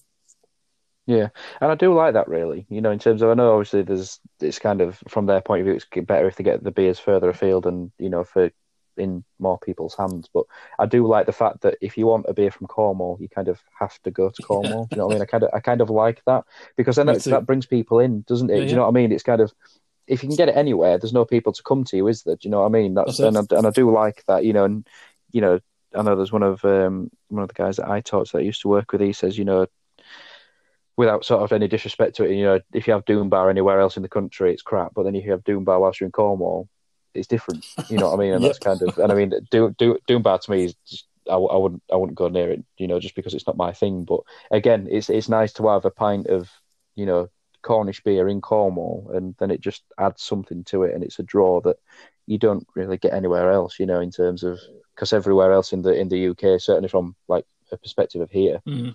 Yorkshire breweries, you know, Northern Monk, North, Vocation, et al, you know, they're everywhere. You know, you don't you, you don't have to come to Leeds to, to have it, you know, and I no, think that's no kind true. Of, you know, and I think Cornwall probably in in certain regards to probably certain areas of Scotland as well, I probably imagine, you know, they're sort of the two sort of areas that I imagine you'd have to go there to get the beer. So, but I, like I say, I do, I do enjoy that. And that's what, what keeps me going because no matter how many times we've been down and we keep coming down, there's always something different or new, you know, in terms of to try and certain, like say these seasonal beers that these breweries are doing and small batches that you just land on them at the right time, mm-hmm. you know, the, and then you don't have them again. You know, it, it's great because otherwise you, you wouldn't you wouldn't see them. So, you know, I think you know I think the, the closest we come to St Austell that's up here is obviously like your your, your proper, proper job, job and that sort of yeah. thing in Tesco. So, which I mean, I'd, I'd like proper job by rights. You know, and you know, it's I'd, for a sort of a more traditional beer, I actually quite like it. But that's that's the closest thing we see to them around here. So, but like I say, down there, St Austell pubs are ten a penny pretty much, aren't they? So. It's so it's so funny you mentioned Proper Job, um, and you say it's available in Tesco's and stuff, which of course it mm. is in, in, in the bottles, but you just cannot beat a cask pint of Proper Job down here. Mm. As long as it's it's yeah. it's kept well, it's just absolutely phenomenal, and it just blows away anything that's in the bottle. Um, yeah, I think they're starting to branch Big Job into Tesco's now as well. I don't know if you've seen that, but it's a double I P A yeah. version of Proper Job. Yeah, yeah, and it's in the it's in the small. I think it's the three thirty mil bottles as opposed to the bigger ones, isn't it? it? Yeah, yeah, yeah. And, and then again, I, I've and I've had that a couple of times before, and that, again, that is nice. And I mean, does they do they serve that on, on cask as well, or only only at their brewery itself? Right. Okay.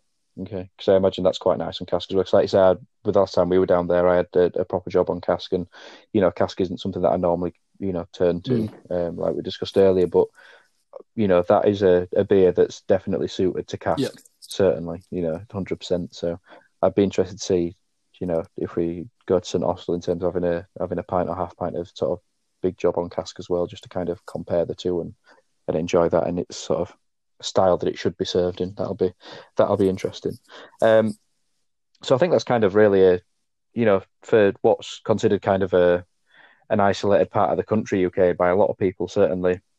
Further north, I think there's a lot going on in terms of brewing down there, isn't there? In terms of, you know, what's been certainly put out and what's available whilst whilst you're in the area. I mean, for the size of the county, yeah, there's there's there's so many breweries down here. I mean, the majority of them probably are traditional, which is fine. It's just mm. obviously it's it's not my bag. I'm more crafty, um, as mm. you know, as you seem to be from what you've said. But um, yeah, there's just just small breweries, micro breweries popping up here, there, and everywhere.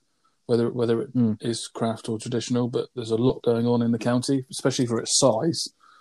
Um, yeah, well, that and you've got obviously your other bits and bobs, as in like distilleries with like Tarquins and things, aren't you as well? Oh, yeah, you know, yeah. And obviously there's you know there's Healy's for, for cider as well. So in terms of uh, an alcohol producer, shall we say, the, uh, the the county's you know got a lot going on, hasn't it? From, oh yes, from every sort of every sort of angle, really. So I mean, Anna's um, sister actually just sent. Um, She bought a bottle of uh, Tarquins for Anna, and it turned up today because that's one of her favourite okay. gins. So she was she was made up with that because we, we missed out last year. We we're going to do a, a tour of the distillery, but we missed out. So oh, no. that's definitely on the that's definitely on the hit list for uh, for when we're back. Oh, it's worth doing. Mm. so so yeah. So I said, I mean, I, I gin's not my thing. So I said, obviously I'll pay in, but obviously if they get any samples or oh, I said you, you just have them, so you can just drink whatever you want, and I'll and I'll drive on that occasion. So she'll be smashed. I imagine she might be a bit worse for wear afterwards. So yeah, but I think it's you know I think it's only fair given the amount of time she's had to drive when I've been drinking. So I think it's uh, it's only fair. So, but yeah, but considering what's going on down there, it's there's there's more than than meets the eye, shall we say? Certainly. Oh, so. Totally, absolutely. Yeah. So yeah, so we'll um, we'll wind that up there, and we'll we'll kind of move on to what you touched on earlier, really, in terms of obviously kind of staying indoors and, and drinking beer and staying out of the way. Mm-hmm. Um, what we've been playing, which we'll kind of focus more on what you've been playing than me, because I've still been kind of troping through the original Final Fantasy seven, which I actually got really annoyed with today because I forgot to save it and I died, and oh, I went back no. about two hours. Yeah, and I went back about two, two hours. hours. Yeah, yeah, and I was like, oh, yeah. So I almost stopped playing it. I'm like, right, I'm not doing it anymore. But I think I would have cried. Th- th- yeah, I um, you know, uh, and I mean, I've kind of been touching it and leaving it a little bit whilst I've been at work. So right. I've kind of I've had it on in the back because I'm playing it on the Switch. So I'm kind of been able to kind of have it on in the background and then just do a little bit and then leave it and then do a little bit and leave it. So I've, I have caught up and gone.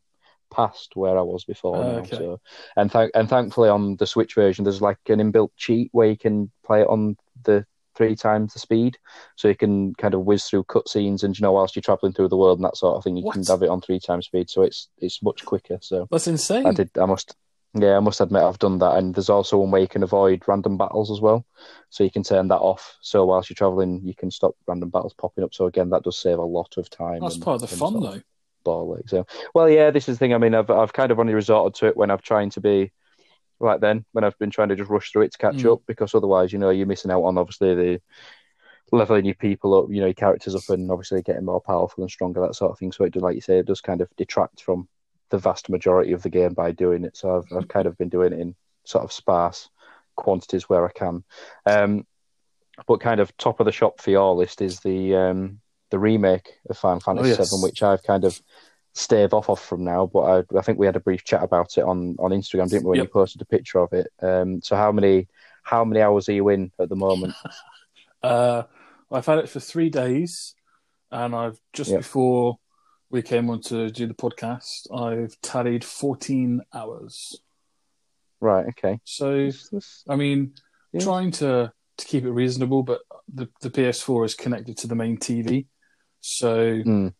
I don't want to take up too much time just sat in front of the T V playing a game, you know, while we could be watching T V or watching a film or, well, yeah, especially yeah. at the moment, actually being outside in the sun. So I'm yeah. just trying to play it in the evenings mainly, but it just seems mm. to be each morning since I've had the game, the first thing I want to go and do is just turn it on. and uh, it's it's quite bad when that's the first thing you want to do, really. Um, mm. Last night I actually had a dream that I was in Final Fantasy. Wow. I thought that okay. was uh, an, an indication that I might be playing it a bit too much. That you might have a problem, yeah. It's just, um, on the PlayStation, it was one of my favourite games when the original was released. Mm. Um, you yeah. know, just having a multiple disc game franchise was was crazy. And I've, it's not often that I actually buy a game as soon as it's been released. I tend to wait maybe mm. five or six months because I'm a bit... tight when it comes to buying games, and I'd like to see it just go down in price a bit. I'm happy to wait. Yeah, but yeah. this was the first game that I've bought for years, as, as close as I could to the release date, and yeah, um, yeah. I'm so glad I did. I'm just absolutely loving it. It's it's very different. Mm. Um, you know, it, the storyline fundamentally is the same, but the whole gameplay is just it's just totally different from the original, yeah, which yeah. is. It's not not saying it's a bad thing, but not saying it's a good thing either. I'm, I'm still not sure what to make of it. I mean, I'm mm. loving it, but it's um, you know, it's just far from the, the original. Yeah, and when I first saw it coming, you know, when it was in development, and obviously they're saying the turn-based element's gone. You know, I was kind of like, well, that's me out then. But when you it's look odd. at it, yeah, it, and when you think about it, it's it will feel odd going back to it if you you know something that you're used to. But if you think about it as well, it's such a sort of archaic play style in terms of how games have come on since then, in terms of making it more engaging for newcomers as much as anything. You know, it kind of had to change yeah. in a way, you know, and, and it's the same in terms of the actual world and not so much the storyline, because like you say, the storyline is, is the same, but then padding it out beyond what it was, because, you know, actually adding dialogue into it and characters that could talk beyond... just yeah, dialogue boxes, you know. It's yeah. you, you you come, you know, the the the point to point of the beginning and the end are the same, but the bit in between is you kind of have to rewrite the whole game, really, don't you? And rebuild those characters to live up to what people had built in their heads for for so many years. So, you know, the, the actual sheer scale and amount of work that they've had to do to get to that point is is incredible as well, really, because they've had to, you know, it's not just a you know. A remaster, it's it's like a complete remake and rebuild, really, isn't it? So, yeah, I think that was the key word, and it's definitely good that they did use the word remake and not, as mm. you just said, they're remastered, because then you know you'd be being missold. But mm. um, I also kind of think in today's gaming world, if you did have the gameplay, especially in the battles, the same as it was in the original, I just mm. don't think people would play it. I think they would. No. Just get bored of it, you know. This every game just seems to be so fast paced at the moment, and I, I yeah, just exactly. think if you had the, the, the turnstiles of playing, being hit, playing, being hit, then people would just get very easily bored of it, unless they had played the original years and years and years ago. Yeah, well, that's it. And like you say, it's more for people who have kind of got that connection with it. That you know, that they're the people that will more be more dubious about the new playstyle. Because obviously, this is where Final Fantasy's gone to now in general anyway, isn't it? You know, in terms of the more recent ones, they've gone to this more active yeah. and free-flowing style of combat, which I briefly sort of flirted with Final Fantasy fifteen in terms of played it for okay. a few hours. But, I mean, I actually hated the story of it, so I gave up. But, I mean, the actual, you know, the actual combat of it and things like that, the, the more open-world element of it was actually quite good. You know, I didn't actually mind that, and that didn't mm. detract from it, but they, it was just more the characters in that one were just absolute garbage and I couldn't play it, so um But to actually see it and see it work successfully, um, you know, it's great. But for me, I'm I'm the same as you. I'm I'm waiting to to get hold of it, because the thing that I still can't get away from is the fact that it's not all there.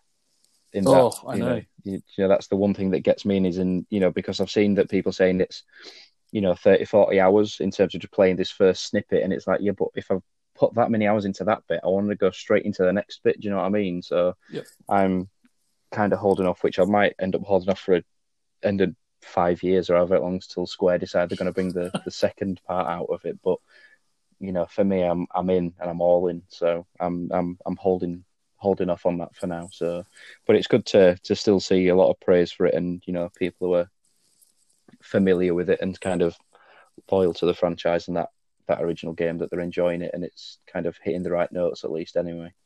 Well, it certainly is, for sure. Um, I didn't realise until after I bought it, did a bit of reading about it, that it wasn't the complete game. Mm. Uh, so that was a bit of a shock to me. Um, yeah, quite well, disappointing. And I don't think they've. Sorry, and I don't think they've actually done a really, like, really sort of good job of advertising that either. You not know, in terms of, absolutely not. You know, 'cause anyone who doesn't really know games will just pick that up and expect it to be the full thing, because it's not like it says part one on the box or anything. Do you know what I mean? Yeah, yeah, so it's, for sure. Yes, and I, and I'm still unsure in terms of where that leaves you with the remainder of it. In terms of if you buy that initially, does that get you in for the rest of it? Do you have to pay full price again, or a discounted price again? Do you know what I mean? I'm still unsure over that bit myself, to be honest with you, because I've not really seen them kind of clarify that anywhere either. No, that was one of my first thoughts after finding out that fact. And then I thought, I don't know if you can remember, but when Grand Theft Auto was released on the PlayStation one, you had to mm. have that to be able to play G T A London. Yeah, yeah, um, yeah. So you had to, had to put the disc in, and then and then put the other disc in f- to be able to play that game. So I'm just wondering, is that going to be the same style as what you have to do with Final Fantasy? Therefore, well, you know, will the next part actually be a bit cheaper than paying full whack for a game? But mm. um, yeah, they definitely haven't made it very clear at all that this is actually not the complete story. Yeah, and like I say, how long it takes for the next chapter or part of it to come out, given how long it's taken mm. this part of it to come out, you know, it could be, yeah. you know, years yet, do you know what I mean? Quite oh, easily. I hope not. So, well, yeah, exactly, and that's the thing. I, I wouldn't want to get to the point of finishing that part and then have to wait another few years till it till it comes out again. But yeah. I'm sure we'll, um, I'm sure we'll see something from Square in terms of something this year once the dust settles on it all, you know, the launch and what have you. So, you know, maybe, maybe they have got something lined up for next year, you know, in terms of, you know, the next part's pretty much ready to go, but obviously they want everyone to enjoy this, and then just that's like, it. I mean, it's ready, yeah, you know. So that's it. For all we know, they might actually be nearly ready, as you say. So, mm. you know, so, but I'm sure they will. They'll play their hand, um, probably when things have settled down in general. To be honest with you, because you know, the, with everything that's going on, it might have delayed things and put a, put things on the back burner anyway. So, um, yeah. But apart from Final Fantasy, then, um, what have you uh, looking at? Well, obviously, one of your games that I've been playing, I'm guessing you're predominantly PlayStation and P S four, is that right? Oh, yes, definitely. Yeah. Yeah. Um, cool. um, it's very funny, isn't it? It's, it's almost the same divide as whether you like Apple or whether you like Windows. But for me, mm. just, just growing up, I was always drawn to PlayStation as opposed to Xbox. Um, yeah. Just I just don't, don't know what it is, but I just hate the Xbox controller. I know there's not a lot of mm. difference in them aesthetically, you know, they, they pretty much look the same and are the same somewhat, but uh, there's just something about it. It just makes me angry every time I look at it. I mean, it's, you know, it's, it's everyone's different, you know, at the end of the day. And, you know, I think yeah. certainly from the original Xbox, I mean, the, the, the Duke controller, the first product was absolutely horrendous. But I mean, for me, it's like, I prefer the thumbsticks not level like they are on the PlayStation controller, because I've got an Xbox and a P S four, but I prefer them being slightly offset. Because obviously oh, okay. that's one of the that's one of the big differences, isn't it? Because obviously the P S four, yeah, yeah. you've got them level next to each other, um, and in general, I, I I tend to find that the Xbox controls a little bit comf- more comfortable. But like you say, it's just it, it's each to their own, isn't it? But like I say, I'm quite you know I quite lucky that I've got both, but I, I tend to lean towards the Xbox and the PlayStation. Um, okay. But obviously, it's nice to have the option there, and obviously for the likes of when I do pick up Final Fantasy, that it is there for when I do need it as well. Yeah, just um, I don't know, just never really got on with the console, so I've just not mm. really looked at what exclusive games Xbox has aside from Halo. Um, yeah. Just, you know, you've got the likes of Tomb Raider for the PlayStation. I, I know it's on other platforms now as well, but just mm.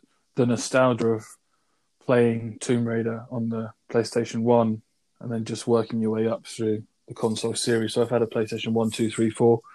Um, yeah. The three games of, of Tomb Raider, which were on the PlayStation four, just absolutely love them. Um, mm. Just step, step back into them all the time. It's just nice when you complete story mode that you've then got an open world on these games now as well. So it's not just a yeah. very linear process of start to finish and then that's it. You have to start all over again. Um, yeah, yeah. We, we both enjoy playing them as well. So it's always nice that if there's something I can't do and vice versa, we can help each other out when we're stuck and swearing at Lara. Yeah, yeah.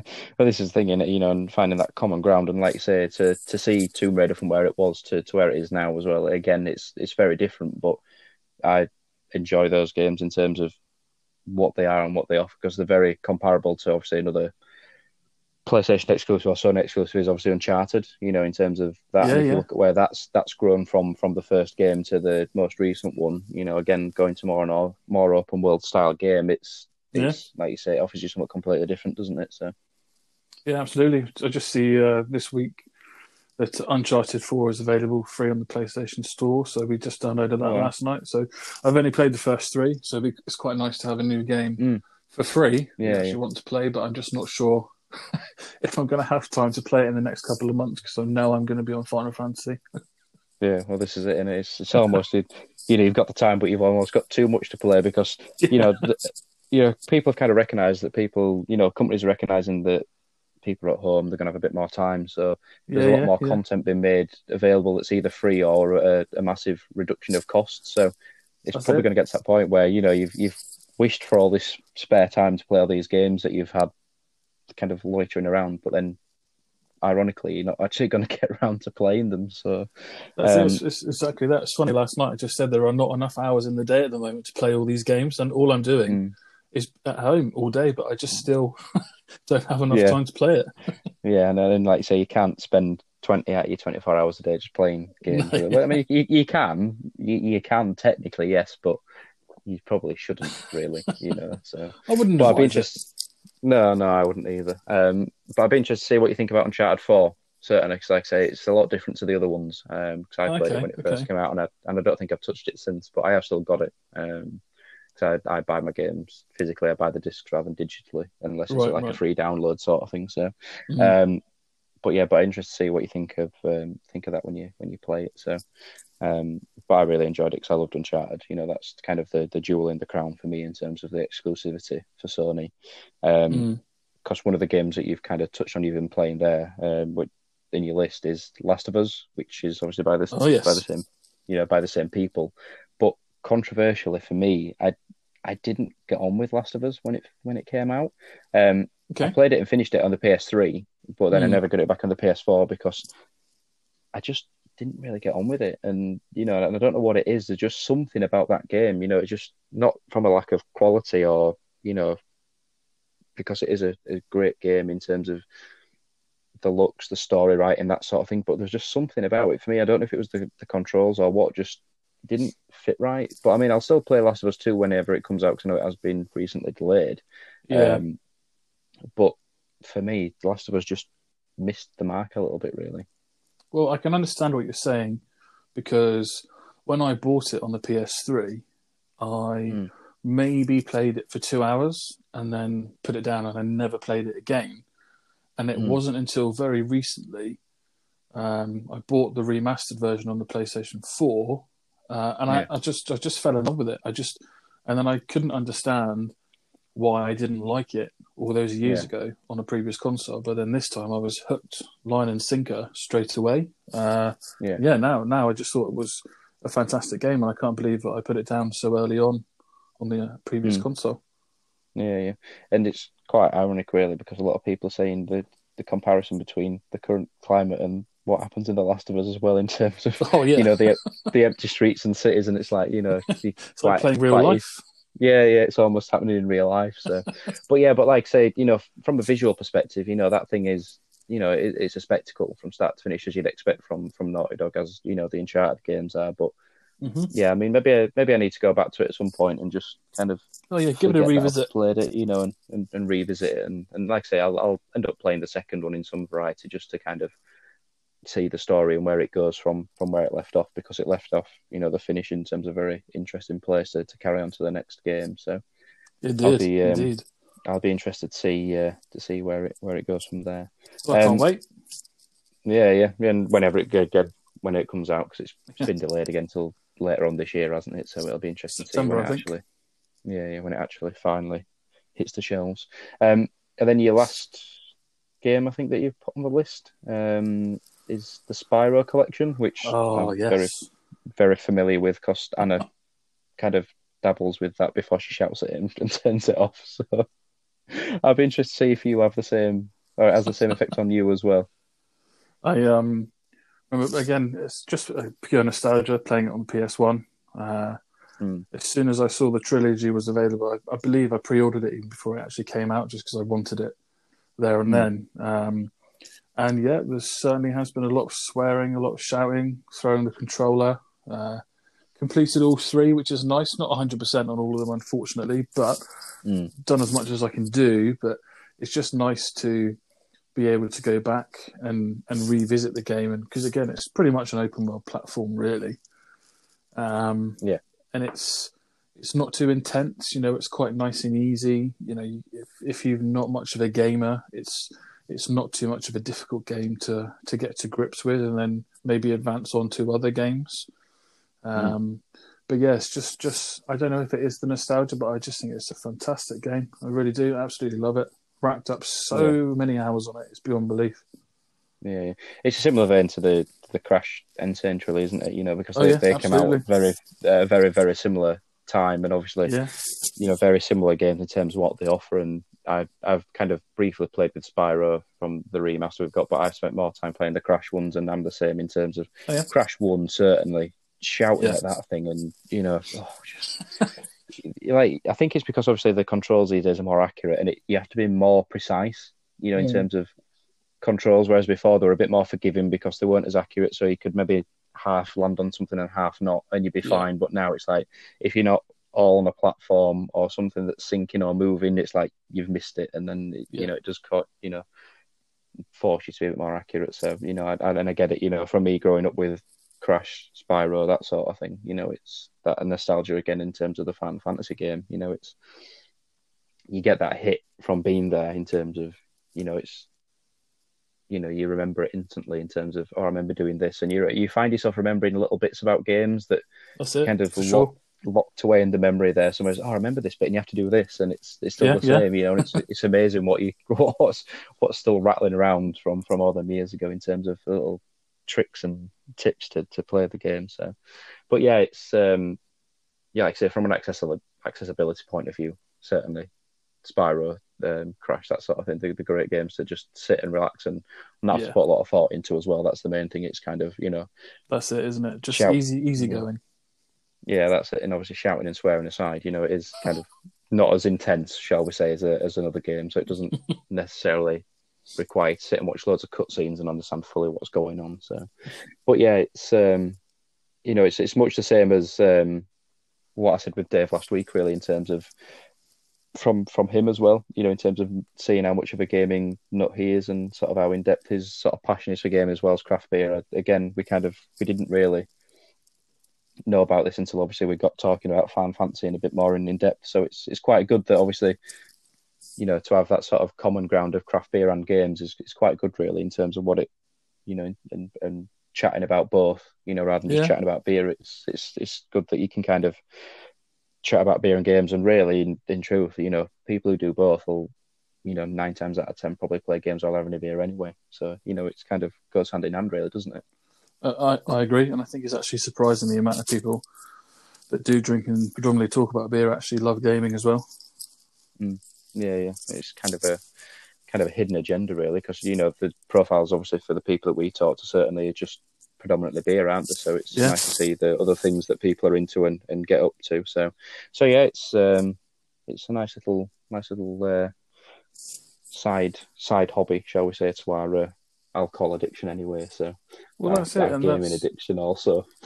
Yeah, that's that's why I try and switch my Instagram up rather than just posting beer, beer, beer, beer, beer. So I've mm. got a formula where I'll post two beers and then I'll post something else, whether it's gaming or just, you know, something, literally anything, or music. Um, mm. I just don't want to keep it just beer, beer, beer, beer, beer, because I've got a lot of friends and followers that don't actually like beer, or, you know, they're just not in that scene. So they yeah. don't, you know, I'm just, although it's my profile, I'm just conscious of what I'm posting as well. I don't just want to post only beer, because I know it's not just yeah. beer followers that I have. Um, you know, not, yeah, yeah. and I, I don't mean anything against anybody that posts just beer only. I, ju- I just like to switch up a bit. So I always do two beer picks and then something else, just, uh, just to keep it a bit fresh. Yeah, yeah. I've noticed it's usually something like a picture of the dog yeah. or like a, a vinyl or something. But it's nice to see that, isn't it? You know, it's nice to see, because it gives you a bit more of a an insight into that person, what, what they yeah, what they like and what they don't like, sort of thing. So it is nice to to see something a little bit different. And obviously, hence, that's why I decided to do the podcast with, obviously, the, the gaming sort of angle as well, because it's nice yeah. to, to have something else to talk about beyond uh, beyond games. So, so, yes, so it ties in quite nicely, really. Um, so, really, that kind of brings us to the end of end of the, the podcast and, and the kind of the topics that we had to fill. Um, so I mean, the only really thing to to shout out beyond that is obviously, as we as we spoke briefly about earlier, is obviously you work at the, the Red Elephant in Truro. Yes. Um, so obviously it wouldn't probably be, be proper to to shout it out and give it a mention on the podcast. So in terms, obviously, the current climate in in terms of what services and they're offering, in terms of, are you offering still operating but in a in a limited sort of capacity, or is it kind of just playing it by ear at the moment until lockdown eases up a little bit? Yeah, so what we're doing at the moment is we have the shop open, although I'm not in the shop itself. Um, mm-hmm. It's from three p.m. to six p.m. on a Friday and a Saturday that you can yep. walk in, or you can contact the shop and reserve beers, and they'll be boxed up for you just to come and collect. Um, so mm. just a few hours on those two days. But then at six p.m. when the shop gets closed, we've got a couple of drivers that will just go around the whole county, uh, depending on which area you're ordering beer for, and you can actually have the beers delivered to your door. So right, okay. we're just trying to do whatever we can to still bring the same amount of income into the shop, but still give everybody the beers that they want. So, as I said earlier, it's just us in Truro and St Ives. They're the only two hubs for craft beer, essentially, outside of the supermarket. Mm. So we just we don't want to completely close, and we don't want people to not be able to get the new beers which are coming out. So yeah. we just thought, let's just do it on the two busiest days of the week. Um, you know, everybody wants to have a drink on the weekend, so why not just keep those hours on a Friday and a Saturday for now, and just, just make sure the shop's closed for the rest of the week. Yeah, yeah, no, it makes sense. And and you know, from from a, a logistics sort of point of view, in terms of, you know, covering the county, like I said earlier, it's it's a small county, but obviously the kind of the roads and the infrastructure in the county, if people don't appreciate it unless they've been, is it's not an easy task getting from one side of Cornwall to the other in a sort of a a timely. An efficient manner, is it really? You know, because there's there's no. literally the A thirty that runs up and down, which is the only dual carriageway. Yep. But beyond that, you're on sort of B roads and sort of single track roads. So to actually be offering that service as well is quite a sort of quite a good service, really. You know, in terms of getting getting beer out to people. But yeah, like you say, you want to keep getting beers into people's hands, because otherwise, you know, they probably would go without, wouldn't they? So that's it. I mean, and as you say, although it's a small county, from end to end, it actually takes two hours to get to uh, from one end to the other. Mm. So although it's small, because of the roads and, and how everything is, it actually is a bit of a mission to get from one side yeah. to the other. Yeah, at least your drivers won't hit much traffic, hopefully, at the moment. Anyway, that's the um, hopefully not. That's the main thing. So hopefully it's slow. Hopefully it'll speed things up a little bit. Um, so I mean, in terms of from people sort of seeing what's going on at the shop, obviously, I know there's probably not much in terms, obviously, because you know you do a. Um, you have a couple of taps now since the you've kind of rebranded and obviously That's sort right. of rejigged the shop a little bit, obviously, which you're not doing now. But um, in terms of where people can find the shop, what's the um, what's the Instagram handle for the shop? Yeah, so on Instagram you can catch us at red underscore elephant underscore beer. Uh, we try and upload all the beers that we get in as soon as they come in. Obviously, at the moment it's a bit more difficult because I'm I'm the person that deals with the Instagram account. But when the beers mm. are coming in, I can't take pictures of them because I'm not physically in the shop. So I, I just use custom images from the brewery, but as soon as a beer comes in at the moment, we're uploading it on there, putting it on the story, just putting it on the normal pages. Um, we're also on Facebook as well, but at the moment, the main hub for, for seeing what we have is always going to be on Instagram. Yeah, cool. And it's obviously from, it's changed massively since I've been, you know, I was last there uh, last year. So, yeah, you know, again, we we kind of said that it was one of the things that we're going to do is in terms of meet up and have a couple of drinks when we called in, which we'll still have to do. Definitely. Come yeah. October, you know, as long as nothing, as long as nothing changes again. But we'll um, to offer that, you know, yeah, yeah, to offer that drinking facility as well, you know, even if you don't only, you know, you just have a couple of taps, it's still a, a nice little, you know, or you can go pick some, buy, buy some beers, but if you have a, a pint or a half pint whilst you're in the shop as well, it gives something else a little bit different, doesn't it? So it's it's nice to, to have that in there and have a little bit of an edge to it. So yeah, it's really nice. Yeah, like to say when you've yeah, and you know, like you say, when there's limited bottle shops anyway, to give give yourself another, another string to the bow, then it's, you know, it gives another, people another reason to to come and, and travel to to hit the shop up, doesn't it? So, yep. But it's good to see you still uh, still operating and doing what you can to to get by, and hopefully that you know hopefully that continues. So uh, oh, people yes. still be sticking their orders in. So when when it comes back to normal, you you can you know kind of get back up and running and sort of business as usual when it when it continues. So, yep, that's the plan. Um, Yeah, so in, in terms of yourself then, uh, before we before we wrap up, um, I know obviously you, from what we've discussed, you're on Instagram, but is that kind of the only place really that, you know, you do, do you dabble in Twitter or anything else like that, or is it just, just Instagram? Or yeah, for me mainly, uh, it's just on Instagram. Um, I do use yeah, Untapped yeah. a lot as well. Um, I actually started yeah. using Untapped before Instagram on the whole beer side of things. Um, mm. But if you do want to find me on Untapped, it's Just Mills all, all together. Uh, no gaps, no underscores. Uh, but on mm-hmm. Untapped, it's just underscore Mills. Perfect. And I think I'm the same, really, because I, I did Instagram last, um, you know, in terms of my journey. So I did the blog and Twitter first, oh, yeah. and then Instagram. Instagram, I only started pretty much, well, about a year ago. So, you oh, know, okay. sort of February, okay. March time last year. So when I when I did it, when I first came down to you guys, I was still pretty new in terms of on Instagram. So I'm, ah, I'm the same, okay. really. A lot of the beers that I've posted will be on, on Tapped as opposed to on my Instagram. Yeah. So. Um, but yeah, but thank you for coming on, James. I appreciate it anyway. Thank so you. It's um, yeah, it's nice to chat to you because obviously we, will, we won't be, be speaking in terms of face-to-face for a little while longer and catching up and having a drink. So uh, we'll definitely... after meet up, and you're still more than welcome to, to come to the wedding whenever it whenever it goes ahead now. Yeah, I appreciate um, that. So, thank you. You know, we'll uh, we'll have a, a drink outside of that as well and catch up. But uh, but yeah, it's nice to nice to have you on and have somebody else to to share some conversation with rather than talking to myself. Um, but yeah, so um, that that was one thing that I thought it was going to be when I started this podcast. No one's going to come on it; it's just going to be me every time, and it's just going to get, get bored of speaking to myself. So. But it's it's nice that people have actually actually wanted to come on and, and have a chat. So uh, so yeah, so thank you yeah, for, for doing that.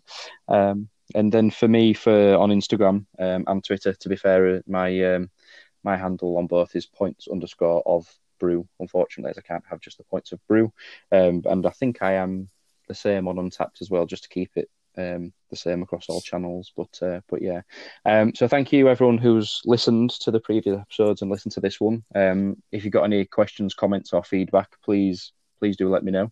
Um, anything at all is appreciated because, as you can probably tell, I'm still fairly new at this as well. Um, if you want to be on the podcast, please let me know. Or if you want any, you know, got ideas for people who want to be on the podcast as well, please let me know. Um, by all means, send me to them Instagram direct, or I've got um, Gmail accounts, so pointsofbrew at gmail dot com, and I'll uh, answer any questions or comments. But uh, thanks for listening, and I'll uh, I'll catch you on the next episode.